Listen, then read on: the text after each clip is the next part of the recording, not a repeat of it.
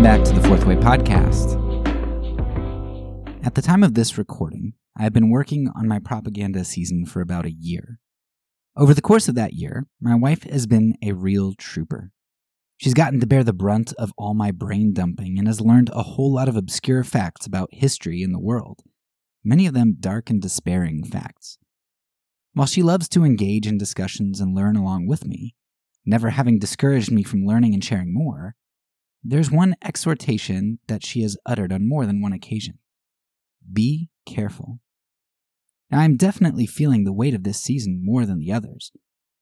To argue for pacifism like I did in season one, it's kind of niche and cute, albeit perceived as idealistic and perhaps a little self righteous. To argue for Christian anarchism, as I did two seasons ago, is a bit more offensive, especially since it undermines Americans' favorite idol, Christian nation. But that still doesn't hit too hard because while it steps on some toes, the anarchist position is a lightweight and doesn't step on toes very hard.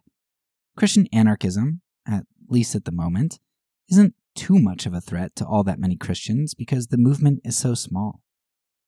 But in this season, the threat is real.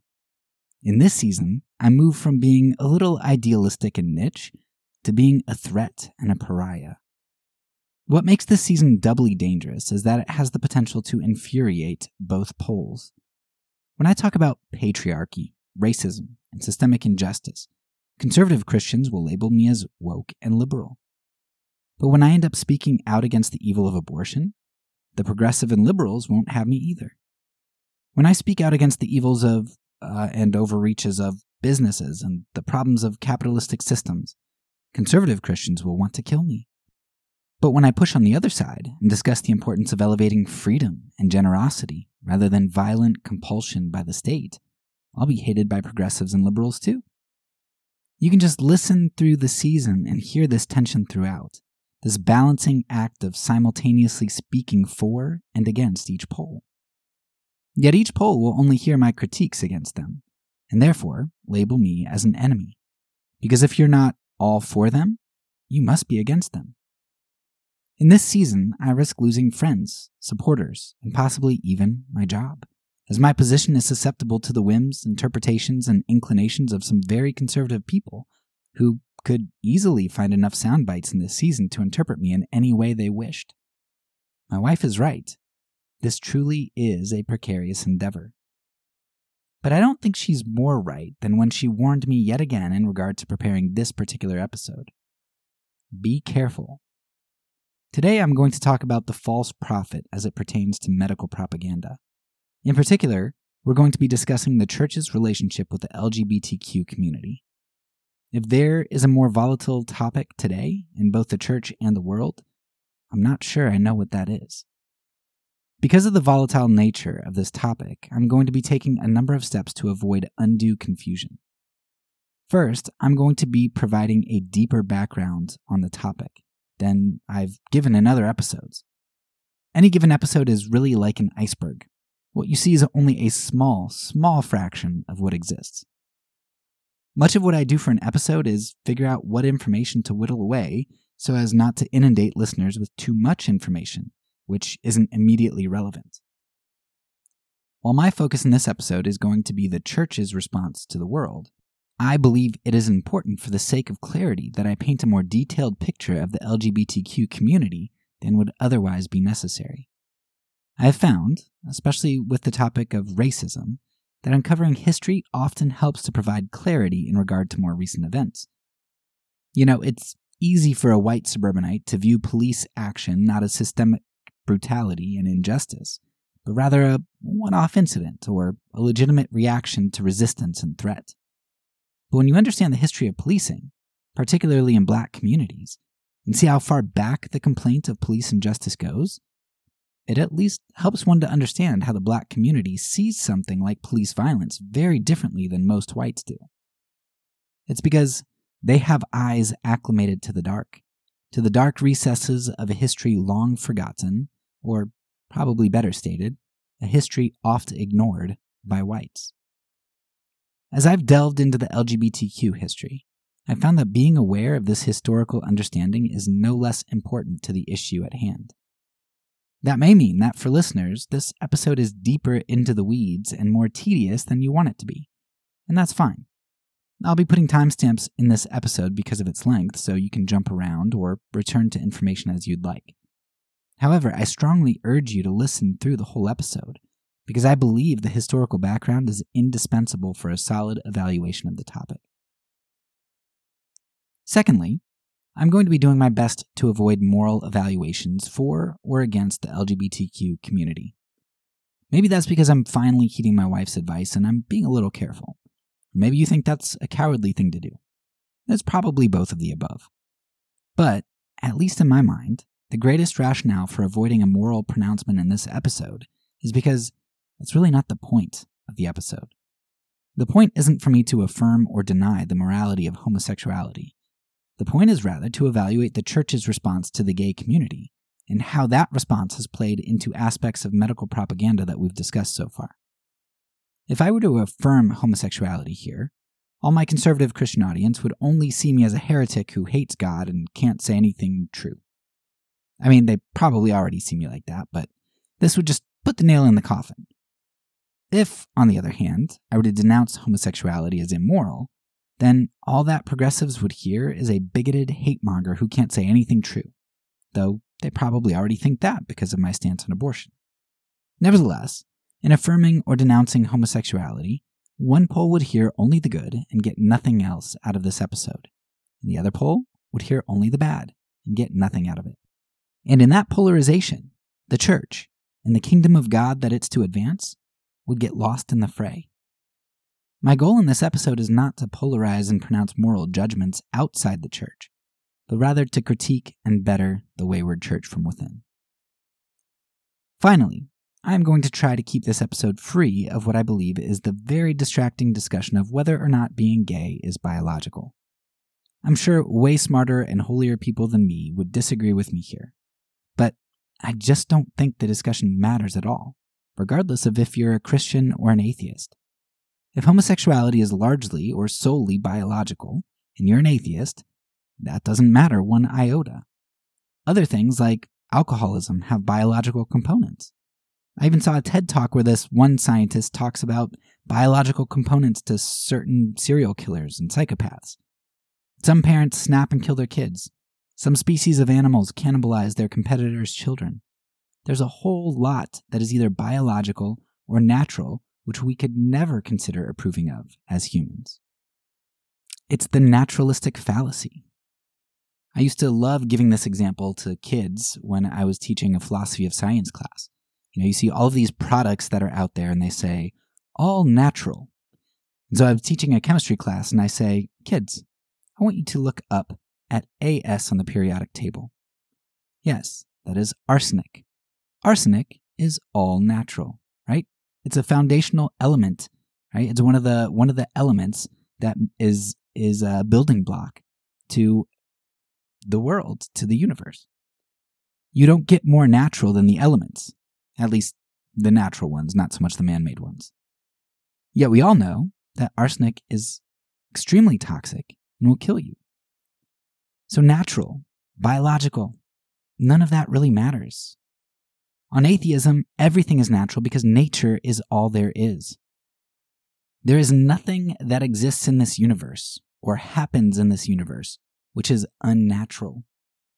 Things which are not normal, meaning things that are deviant from that which is statistically significant or probable, sure, those things exist.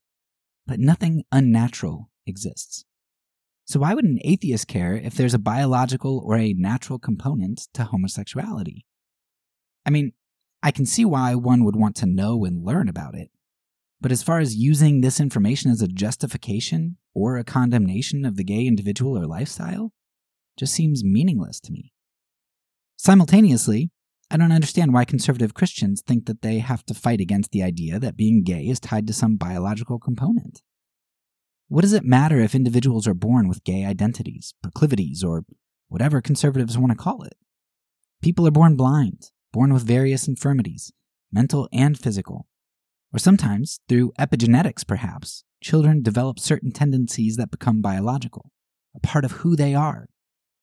I remember this one kid that I taught who we were told had grown up in an orphanage overseas where he wasn't touched or held for a significant and formative part of his development.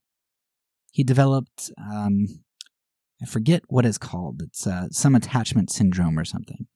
But he developed this condition where he could seem normal to us, but he was absolutely devious and had no empathy whatsoever. We heard about the things that he was doing to his brothers and sisters at home, and it was just tragic. But even if you can sympathize with that kid and recognize that he is the way he is in large part because of biological and environmental factors, we still believe that he's responsible for his actions and we hold him accountable. We live in a fallen world, and it only makes sense that our minds and bodies would be fallen and imperfect in various ways. So, in the end, it seems absolutely irrelevant to me, from a moral standpoint, as either an atheist or a Christian, whether or not being gay has a biological component to it. Maybe I'm missing something, but that's at least my take at the moment. So, even though we're going to be talking about the issue of being gay in the context of the church and medical community, I'm going to avoid coming down anywhere on the issue of biological and environmental factors. I'm just going to avoid the discussion altogether because I don't think it matters. I think digging into that argument would detract from the conversation that I want to have. I know it's the conversation that everyone, especially conservative Christians, want to have, but I just don't see the relevance here, and we're going to avoid it. Okay, with those preliminaries out of the way, I want to start setting up the main discussion point by exploring a bit of the history of the LGBTQ community in the US. I have to say that, in exploring gay history, I was shocked by what I found, though not surprised. Again, I draw similarities here to my growth in understanding racism in the United States. When you uncover the prevalence and intensity of persecution with either racism or homosexuality, it's shocking just because of the sheer horror of the injustice that's been done. But it's not at all surprising that you find such things in history. Shocking, not surprising. When you uncover injustices and atrocity, it makes sense, yet it shocks the senses. We could probably start the history of the gay experience at any point in American history, but I think the best place to start it, in regard to our discussion on propaganda, would be in 1919. This is the perfect starting point for a number of reasons. First, World War I was when propaganda really took off and became a thing.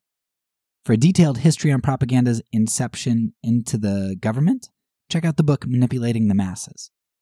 Government influence and censorship became enormous at this point with filmmakers even getting sentenced to a decade of prison time for painting American allies in an unfavorable light, as we see in the case of United States versus the Spirit of 76.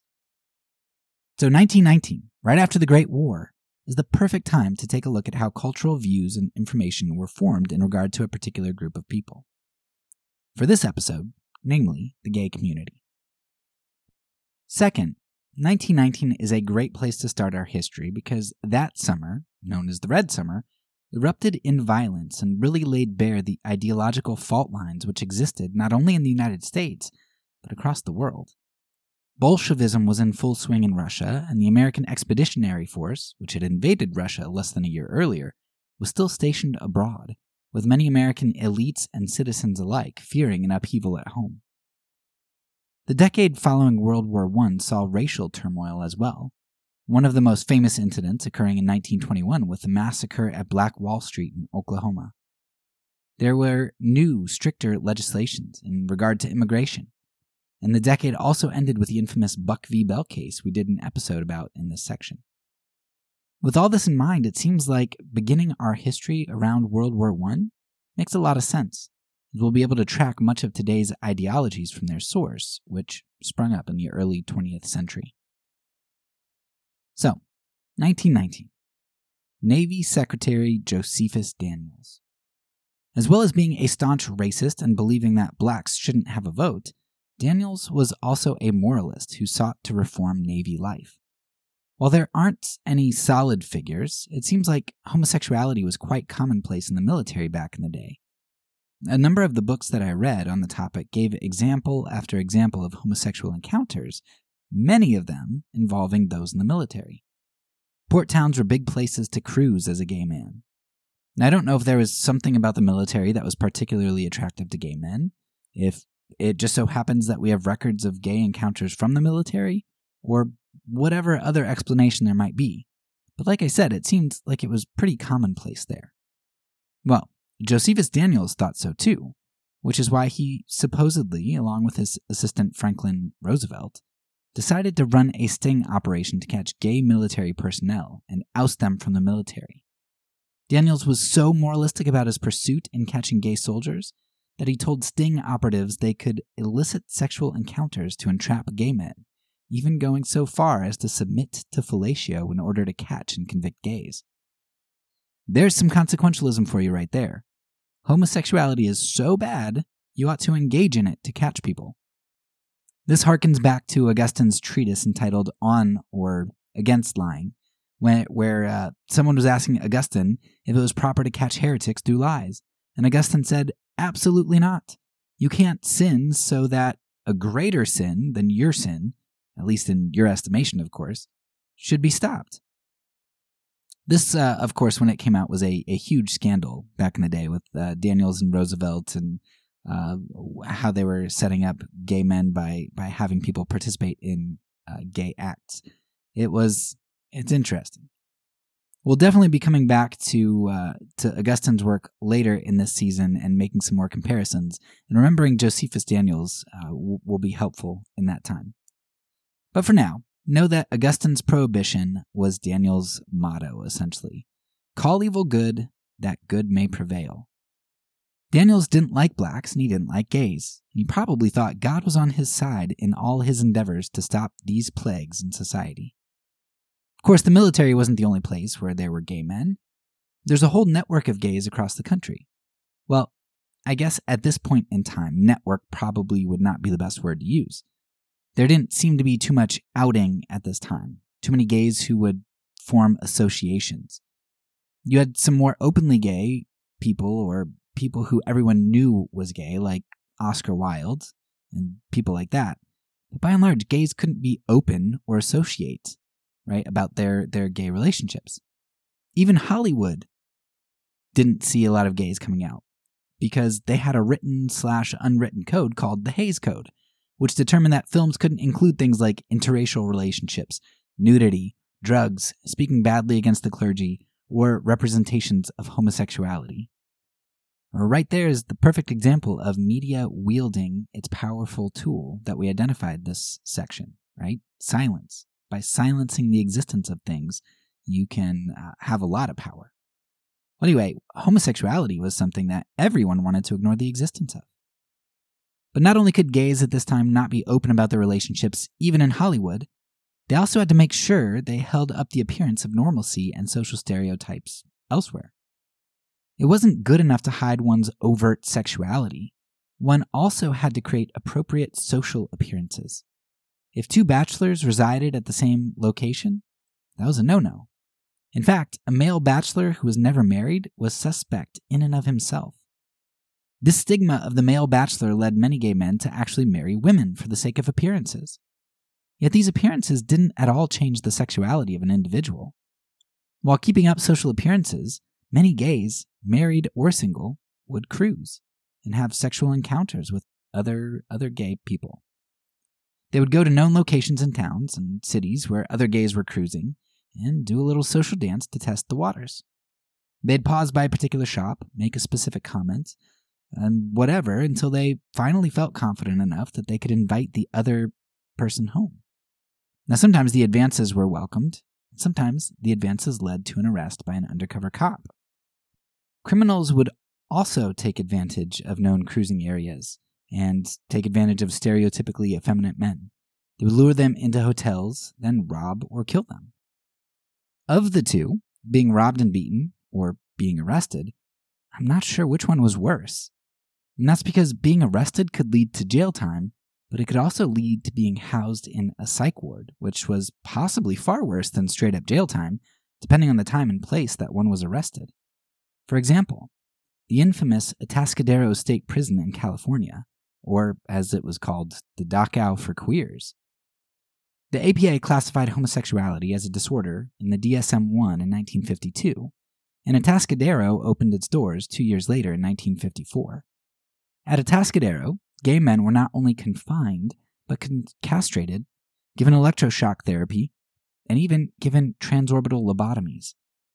I remember watching a video of a transorbital lobotomy in my uh, my psych class as a freshman or sophomore. If you don't know what a transorbital lobotomy is, then check out the links in the show notes. It's horrific. No matter your view on homosexuality, the treatment of gays was horrendous. It's horrendous that it happened to any human being, but it's made even worse when you hear the stories of some of those sent to prison. People who were doing everything they could not to buck the social order and to just keep up appearances, yet were entrapped and hunted down anyway.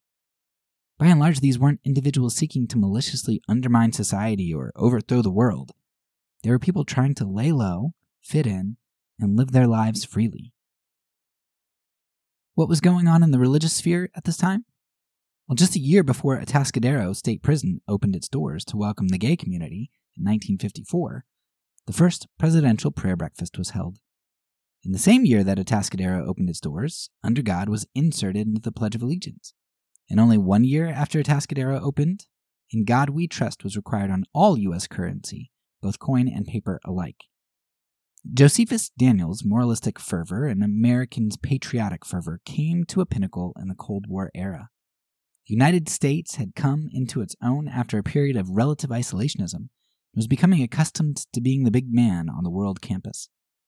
The military might and the financial position of the U.S. after two world wars was staggering, and both the military and ideological threats that the Soviet Union posed had to be addressed. There's no better way to fight off the godless con- communists than to make a strong turn towards God, at least in sacral fashion. Placing God's name on our currency rather than being viewed as blasphemous was just the thing that American Christianity needed to become subservient to the state. Whose image is on our coins? Well, Caesar's image, but now also God's name. The two became inseparable.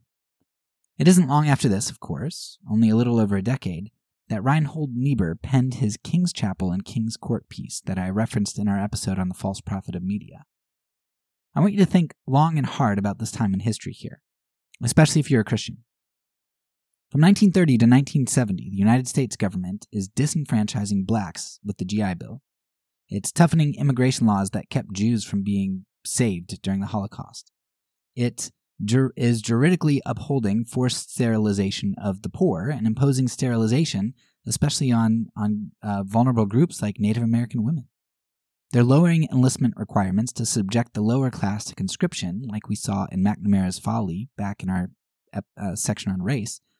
The government is fomenting coups in Latin America and the Middle East, overthrowing democratically elected leaders and supporting ruthless dictators like Pinochet in Chile.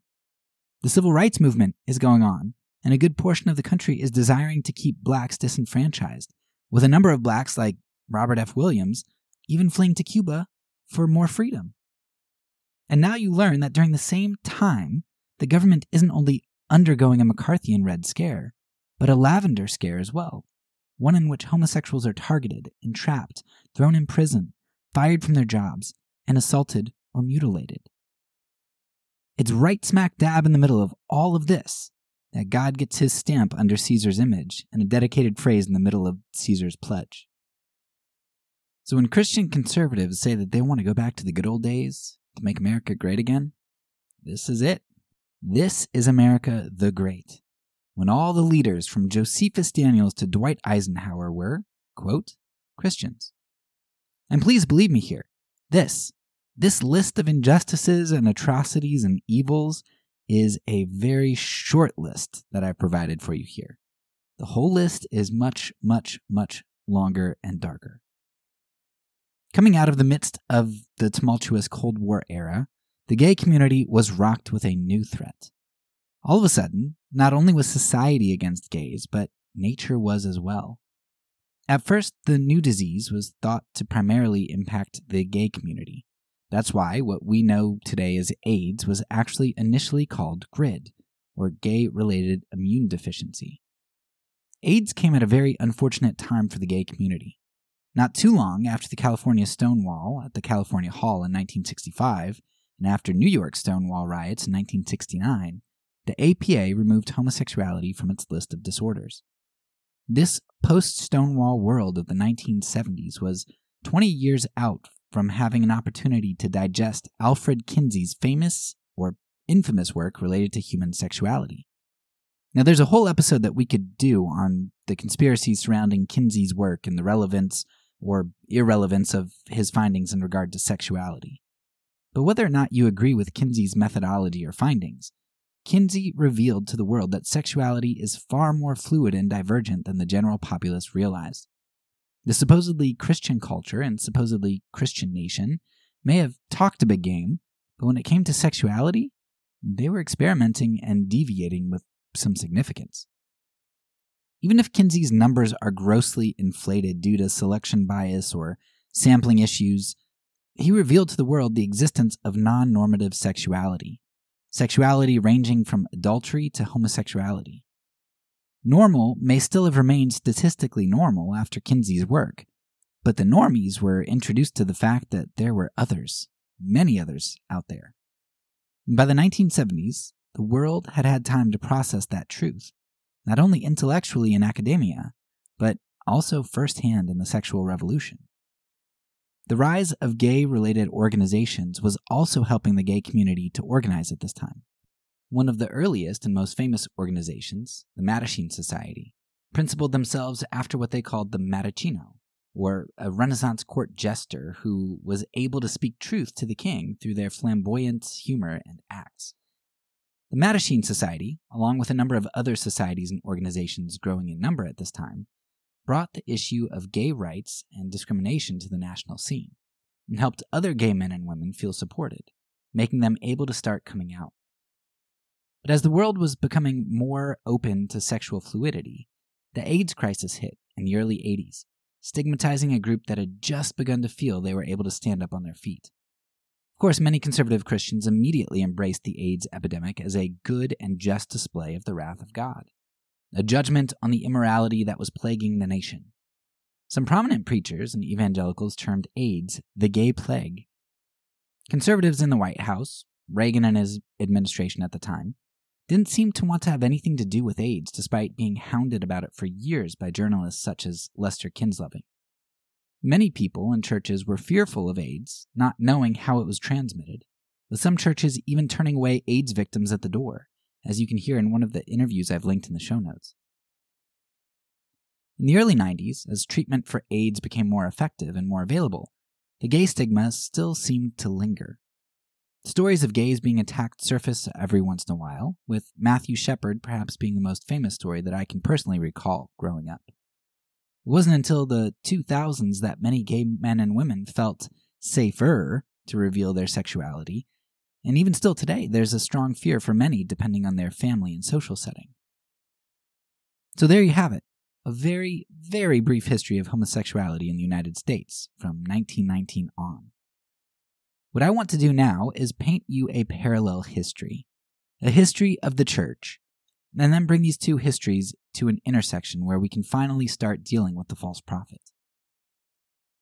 The very early church was known for its radicalism.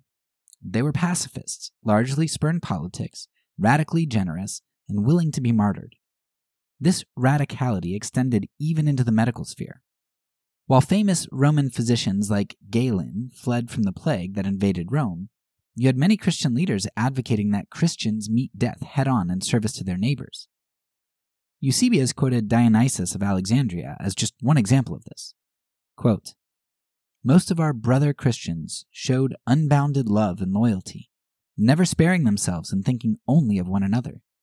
Heedless of the danger, they took charge of the sick, attending to their every need and ministering to them in Christ, and with them departed this life serenely happy. For they were infected by others with the disease, drawing on themselves the sickness of their neighbors and cheerfully accepting their pains. Cyprian, in his work On the Plague, also has a fantastic quote which gives us insight into the early church's position on the plague. Cyprian said, quote, But nevertheless, it disturbs some that the power of this disease attacks our people equally with the heathens, as if the Christian believed for this purpose that he might have the enjoyment of the world and this life free from the contact of ills. and not as one who undergoes all adverse things here and is re- reserved for future joy. It disturbs some that this mortality is common to us with others. And yet, what is there in this world which is not common to us with others? So long as this flesh of ours still remains, according to the law of our first birth, common to us with them? So long as we are here in the world, we are associated with the human race in fleshly equality, but are separated in spirit. Therefore, until this corruptible shall put on incorruption, and this mortal receive immortality, and the Spirit lead us to God the Father, whatsoever are the disadvantages of the flesh are common to us with the human race. Thus, when the earth is barren with an unproductive harvest, famine makes no distinction. Thus, with the invasion of an enemy, any city is taken, captivity at once desolates all. And when the serene clouds withhold the rain, the drought is alike to all. And when the jagged rocks rend the ship, shipwreck is common without exception to all that sail in her. And the disease of the eyes, and the attack of fevers, and the feebleness of all the limbs is common to us with others, so long as this common flesh of ours is borne by us in the world. Cyprian's words here remind me a lot of the letter to Diognetus, a letter in which the author argues that Christians are the soul of the world. Just as the soul of our bodies prophesies to our bodies, pushing our bodies to discipline and health despite our body's desire for comfort and indulgence. In like fashion, Christians are to be the soul to the world. While the pagans of Rome were fleeing the plague out of physical self interest, the Christians of Rome were, by and large, staying to face death head on, because that's what the soul does. It cares for the body even in the face of harm. And notice that Christians weren't simply staying in harm's way to help other Christians. No, many of those that they assisted were godless pagans. They were, in essence, enemies of the Christians, perhaps even some of the very people who would have gladly paid tickets to see these same Christians being killed and devoured in the Colosseum's games. Yet the soul of Rome, the soul of the world, was showing the body what the eternal looked like. They were displaying the kingdom of God in selflessness, sacrifice, and enemy love, because Jesus was both their model and their king. When we fast forward church history to intersect with AIDS and the crisis of the 80s and 90s, I think you can already see where the wayward church comes in. While there were churches stigmatizing gays, turning them away from their doors, and calling their disease the gay plague, a divine judgment that they deserved, you can't get much farther away from the early church's handling of plagues. Just think about the first part of Cyprian's quote earlier. Quote, Nevertheless, it disturbs some that the power of this disease attacks our people equally with the heathens, as if the Christian believed for this purpose that he might have the enjoyment of the world in this life free from the contact of ills, and not as one who undergoes all adverse things here and is reserved for future joy. That's rain falling on the just and the unjust alike, right? Just like plagues fall on the just and the unjust alike, or like towers in Siloam fell on the just and the unjust alike. Suffering is an aspect of a fallen world and is not meant to be, yet its presence is always an opportunity for Christian and non Christian alike to reflect on the nature of reality and existence, and hopefully to repent and turn to God. I remember last year talking with Hannah Nation of China Partnership and having her share that the very first thing many Chinese Christians do when they get picked up by the police is to repent and to draw nearer to God. Think about that. They're being persecuted, yet that suffering drives them to self reflection and repentance, not to blame and judgment. But what conservative Christianity did during the AIDS crisis, to a large extent, was to stigmatize sufferers. And I'm not just talking about Christians stigmatizing through mean words here, about name calling and judgmentalism. Sure, words are bad because they sting, but their power, as we've seen this season, is that words convey ideas and ideas have consequences because they lead to action. Christian words became Christian sticks and stones, with conservative Christians ready to line up and cast the first ones. One heartbreaking example was given by Ted Karpf in an interview that I've linked in the notes. He told a story that he had an AIDS sufferer come to his church and ask him if he could die in his church. He had no family to turn to, and no other churches would take him in because of the fear of AIDS or the judgmentalism of his lifestyle. So rather than turn in to face the plague and love even ideological enemies. The evangelical, the conservative church in the 80s and 90s was by and large fleeing and leaving the gay community to suffer and die.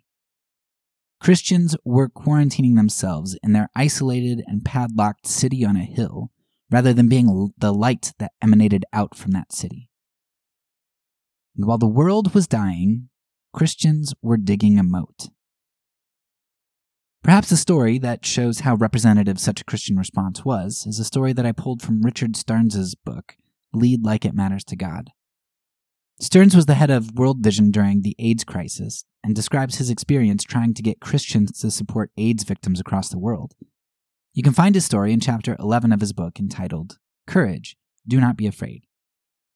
Stearns describes how his exposure to the problem of AIDS caused him to seek raising funds for AIDS victims but that he was discouraged from pursuing the issue by fellow Christians. He was told that World Vision was a G rated ministry and AIDS was an R rated issue. To test the waters, Stearns put out a questionnaire to donors and asked how many would give money to help. And this next part is important here to help children orphaned by AIDS. Stearns wasn't even asking about adults with AIDS, let alone gay people with AIDS. He was asking if people would help those who had nothing to do with contracting AIDS vulnerable children with no parents.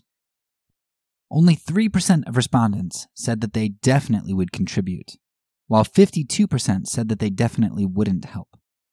Almost all other demographics in the population, those who weren't conservative Christians, had a higher willingness to help orphaned AIDS victims.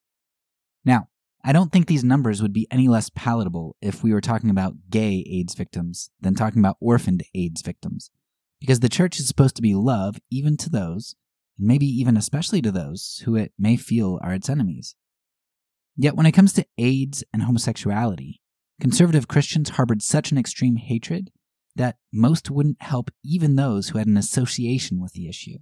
The evangelical conservative church was a far cry from the church of early Christianity as it pertained to love, justice, and self sacrifice. During the same period of time, Christianity saw the creation and rise of many conversion therapy organizations and practices.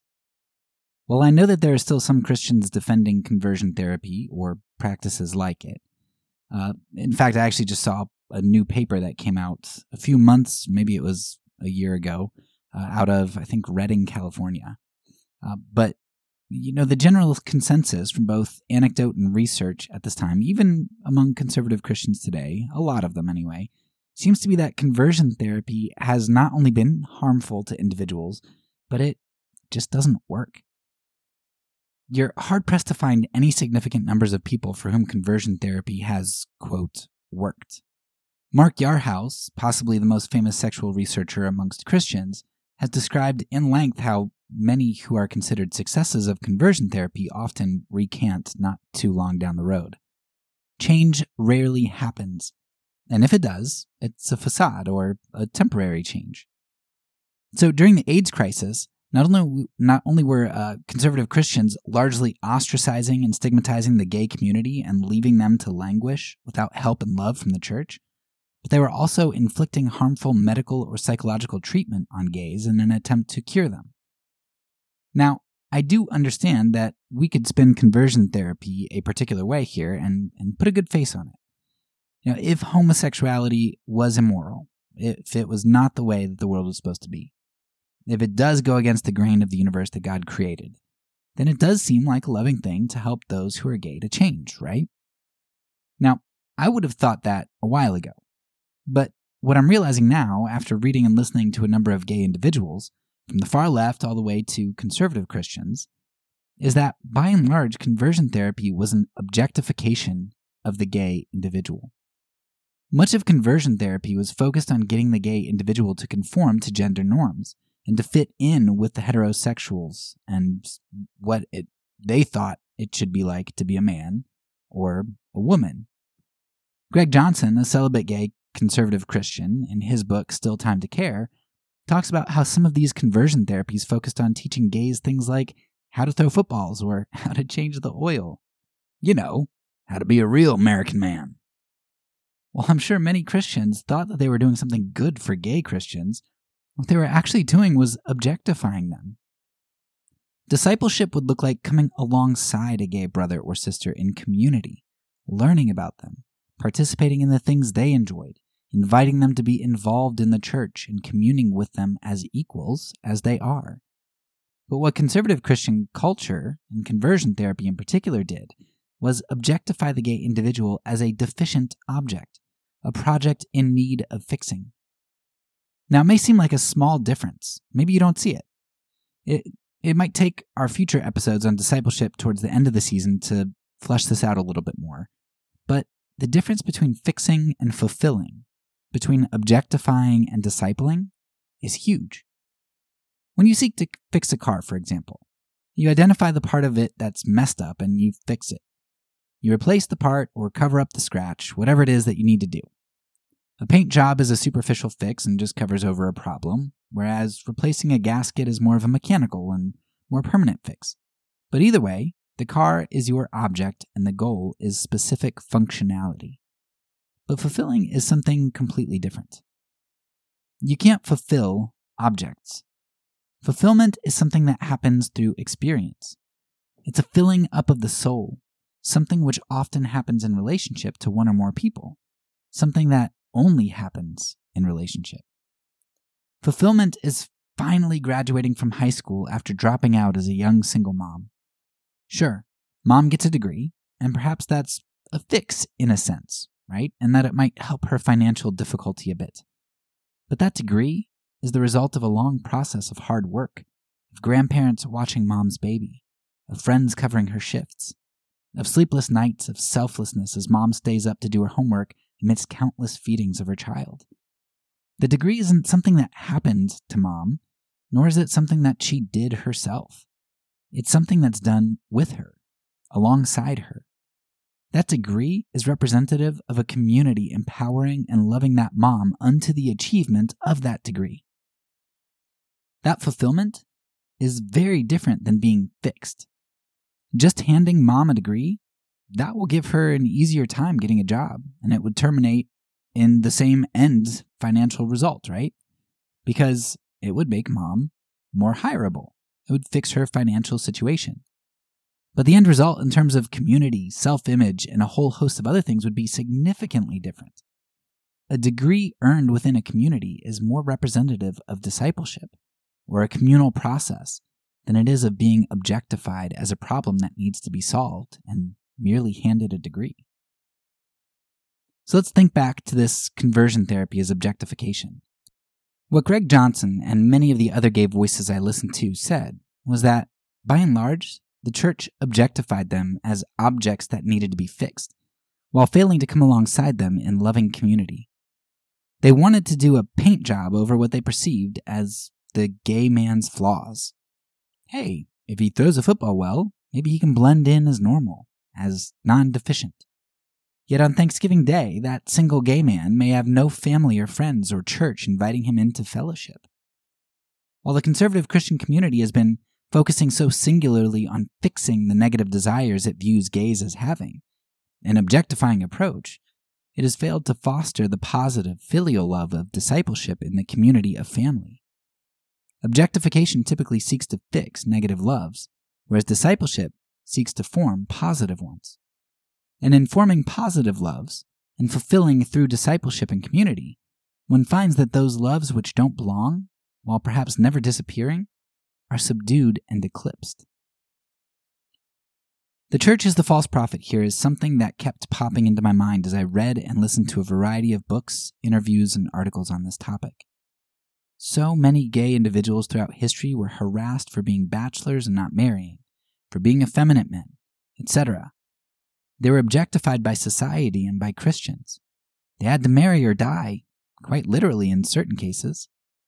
It makes me wonder if that's in part why the priesthood has long been known as a place that harbored, quote, inverts, as one of the books I read mentioned. If one would be harassed unless they became the objects everyone thought they ought to be, masculine men who struggled with locker room talk and heterosexual lust, then the only place a single man could fit in was the priesthood.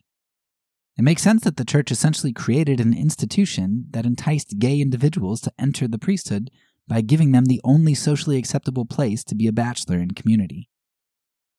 Now, things aren't any better for conservative Protestants today. Large families are popular in my denomination, and I have four kids myself, which is almost on the low end for our church. I've heard plenty of Christians talk about how we are in a culture war, and have more than once heard Christians jokingly, but not really jokingly, say that we just need to have more kids than them, meaning atheists and secularists, I guess. Though simultaneously, these individuals recognize that the Muslims are outdoing us Christians, and we wish that the strategy wouldn't be so easy to fulfill. Now, maybe we'll find some WMDs in the Middle East and solve that problem the easy way. I don't know. But seriously, this is something that I've heard a lot of Christians prop up. The family is idolized in many Protestant circles because it's our power for the next generation. Our little mini me's. Not many Christs, not Christians, but many me's. Many Republicans, many conservatives, many Presbyterians. God help us if they were many Christs, celibate, self sacrificing people who moved out to the margins and loved enemies we'd lose all our political clout, power, and comfort. But this is the type of culture that we have in conservative Protestantism. Whereas Paul said he desires that Christians could all remain single so that we could focus on God's work, Protestant Christians elevate the family and build churches with singles largely written out of them. There's no place for gay people in conservative churches because there's no value in singleness. And because there's no value in being single, there's no opportunity for singles and celibate gays to be fulfilled. Unless they can throw a football with you and change your oil, I suppose. And this is exactly the objectification I discussed earlier. Conservative Christianity has long propped up the idol of family and built its church around that, objectifying gays and trying to get them to conform to our idea of family a mom, a dad, two kids, a dog, and some window decals on the back of your SUV. We've been trying to get gay people to conform to us so that we don't have to humble ourselves and meet them where they're at serving and fulfilling them in community. But Jesus gives us a different depiction of family. Who are my mother and my brothers? Or perhaps for this episode, we could ask, Who is my spouse and my children? We are the bride of Christ. Jesus is our spouse. Those in the church are my mother, brothers, sisters, and children. Yet that's not how we have fashioned the modern church to be. And therefore, that's, at least in part, why gay men and women cannot find fulfillment in it. We are not the hands and feet of Christ to them. At this point in the episode, I guess we ought to probably tie it all into our section on medical propaganda. How has the church been a false prophet in the field of medicine? I think there are two major connections that we can make in regard to the false prophet of medicine here. First, as we've explored in this section, the medical and scientific communities often hide behind a facade of benevolence, either because they really truly believe that they're being benevolent, or because benevolence is an effective disguise. As we discussed in our True Conspiracy episode, the United States legalized forced sterilization largely under the guise that it was being benevolent both to those imbeciles being sterilized and to society as a whole. Of course, to us, it seems clear that objectifying people in this manner is atrocious. Yet, in a similar vein, the conservative Christian community has often objectified gay men and women as impediments to Christianity and as objects in need of being dealt with, not as contributing members of the church body in need of and able to love. Christian methodology in regard to science and medicine was paraded about as benevolent, when in reality it was largely self seeking and often harmful to gay individuals. Second, we see that the false prophet put some very strong words into the great physician's mouth. They proclaimed a medical illness, AIDS, as God's judgment on the gay community. So just was this judgment that most Christians were unwilling to help even the most vulnerable of those innocents on the periphery of the issue, children orphaned by AIDS. Unlike Cyprian and much of the rest of the early church who ran to love even their pagan enemies in need during the plague, at great cost to themselves, Modern conservative Christians fled to the hills to leave the dying without hope, locking and barring the church doors behind them. There doesn't seem to be a greater blasphemy than this in my mind to proclaim oneself the hands and feet of Christ while using those hands and feet to run away from love and to throw down one's cross, all the while praising God with our lips. If ever the words of Isaiah and Jesus were true, they are true here when they said, These people draw near to me with their mouths and honor me with their lips, but their hearts are far from me. What an empty and vain sacrifice it is to offer praises on the altar before God while refusing to love the poor, the naked, and the hungry, Christ Himself. Conservative Christians found it convenient to use both the Bible and medicine to judge those suffering and in need, and to elect leaders who did little and cared little about said suffering. Rather than setting the example for what light does when shined into darkness, we Christians fled from those in need and allowed others to be light, while our own souls were darkened. As I finish writing this episode, relations between conservative Christianity and the gay community aren't all that much better today. AIDS may be a bit less stigmatized than it used to be, but the Christian response to gay people is still much the same. We don't love, fulfill, disciple gay people. We don't reach out to the margins. We objectify. We try to assert dominance and power through the sword of the state and legislation. Our bad record on this issue in the past and our current handling of the issue today is, in part, why I titled this episode what I did Rage Against the Mattachine. Of course, I talked a little bit about the Mattachine Society, which, to my knowledge, doesn't exist anymore, but it was influential in starting the gay rights movement, and therefore it represents the false prophet's rage, uh, rage against gays. For those who grew up in the 80s and 90s, you probably get that the title is also a reference to the famous band Rage Against the Machine. Rage Against the Machine is known for their songs that push back against government, religion, and the establishment. For this particular episode, I had the song Testify in mind. While the song isn't specifically about what we mentioned in this episode, the general idea of it still applies here, and especially to the season in general, because Testify is kind of about propaganda. This idea that our views and our perceptions are shaped by what we consume. Conservative Christians have long been fed a narrative that the world is on fire, at least from the early or mid 20th century on. We are the righteous ones, and the others are pagans deserving of God's righteous judgment. When that's what you consume, you get exactly what you got with the Christian response to AIDS and the gay community we saw in the 80s and 90s. But I like Cyprian and the early church's approach better. Maybe I like it better because it looks like Jesus? I don't know. But there's something about embracing suffering and cross, something about using suffering as an opportunity for repentance, for taking the log out of our own eyes, that feels more compelling to me. For me, the recent conservative Christian response here isn't a good testimony. Rather, when I think of someone that I want to testify, I think of someone like Salvian, the author of On the Government of God. Salvian wrote his work as the Roman Empire was about to fall. Now, at that time, there was a lot of blame going around, as there always is when empires begin to crumble. The pagans were blaming the Christians for forsaking the gods, something which actually brought Augustine to write his famous work, City of God, defending Christianity from these charges. But Salvian took a different route than Augustine, as far as I can tell. Salvian didn't defend Christianity, rather, he excoriated his fellow Christians for being bad ones. Aren't those who know better more culpable than those who don't? Doesn't God require more of those whom, to whom much is given? For Salvian, it made sense that Rome's decline was being allowed by God because the barbarians who were bringing Rome down were more godly than the Roman Christians.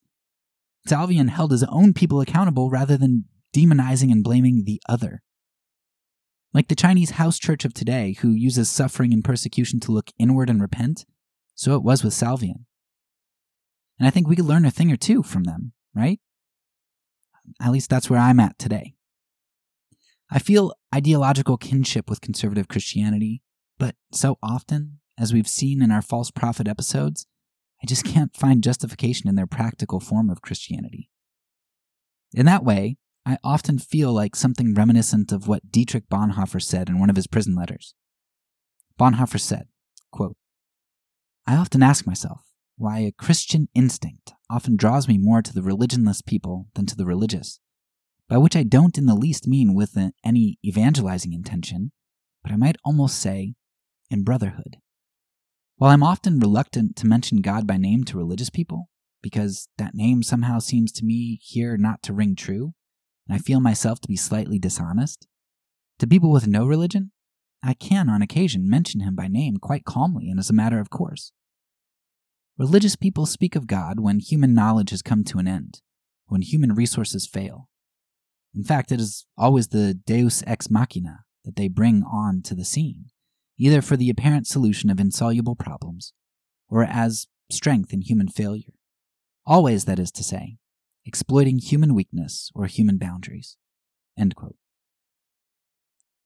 Bonhoeffer has some good words to chew on there, along with the good words of Cyprian and Salvian.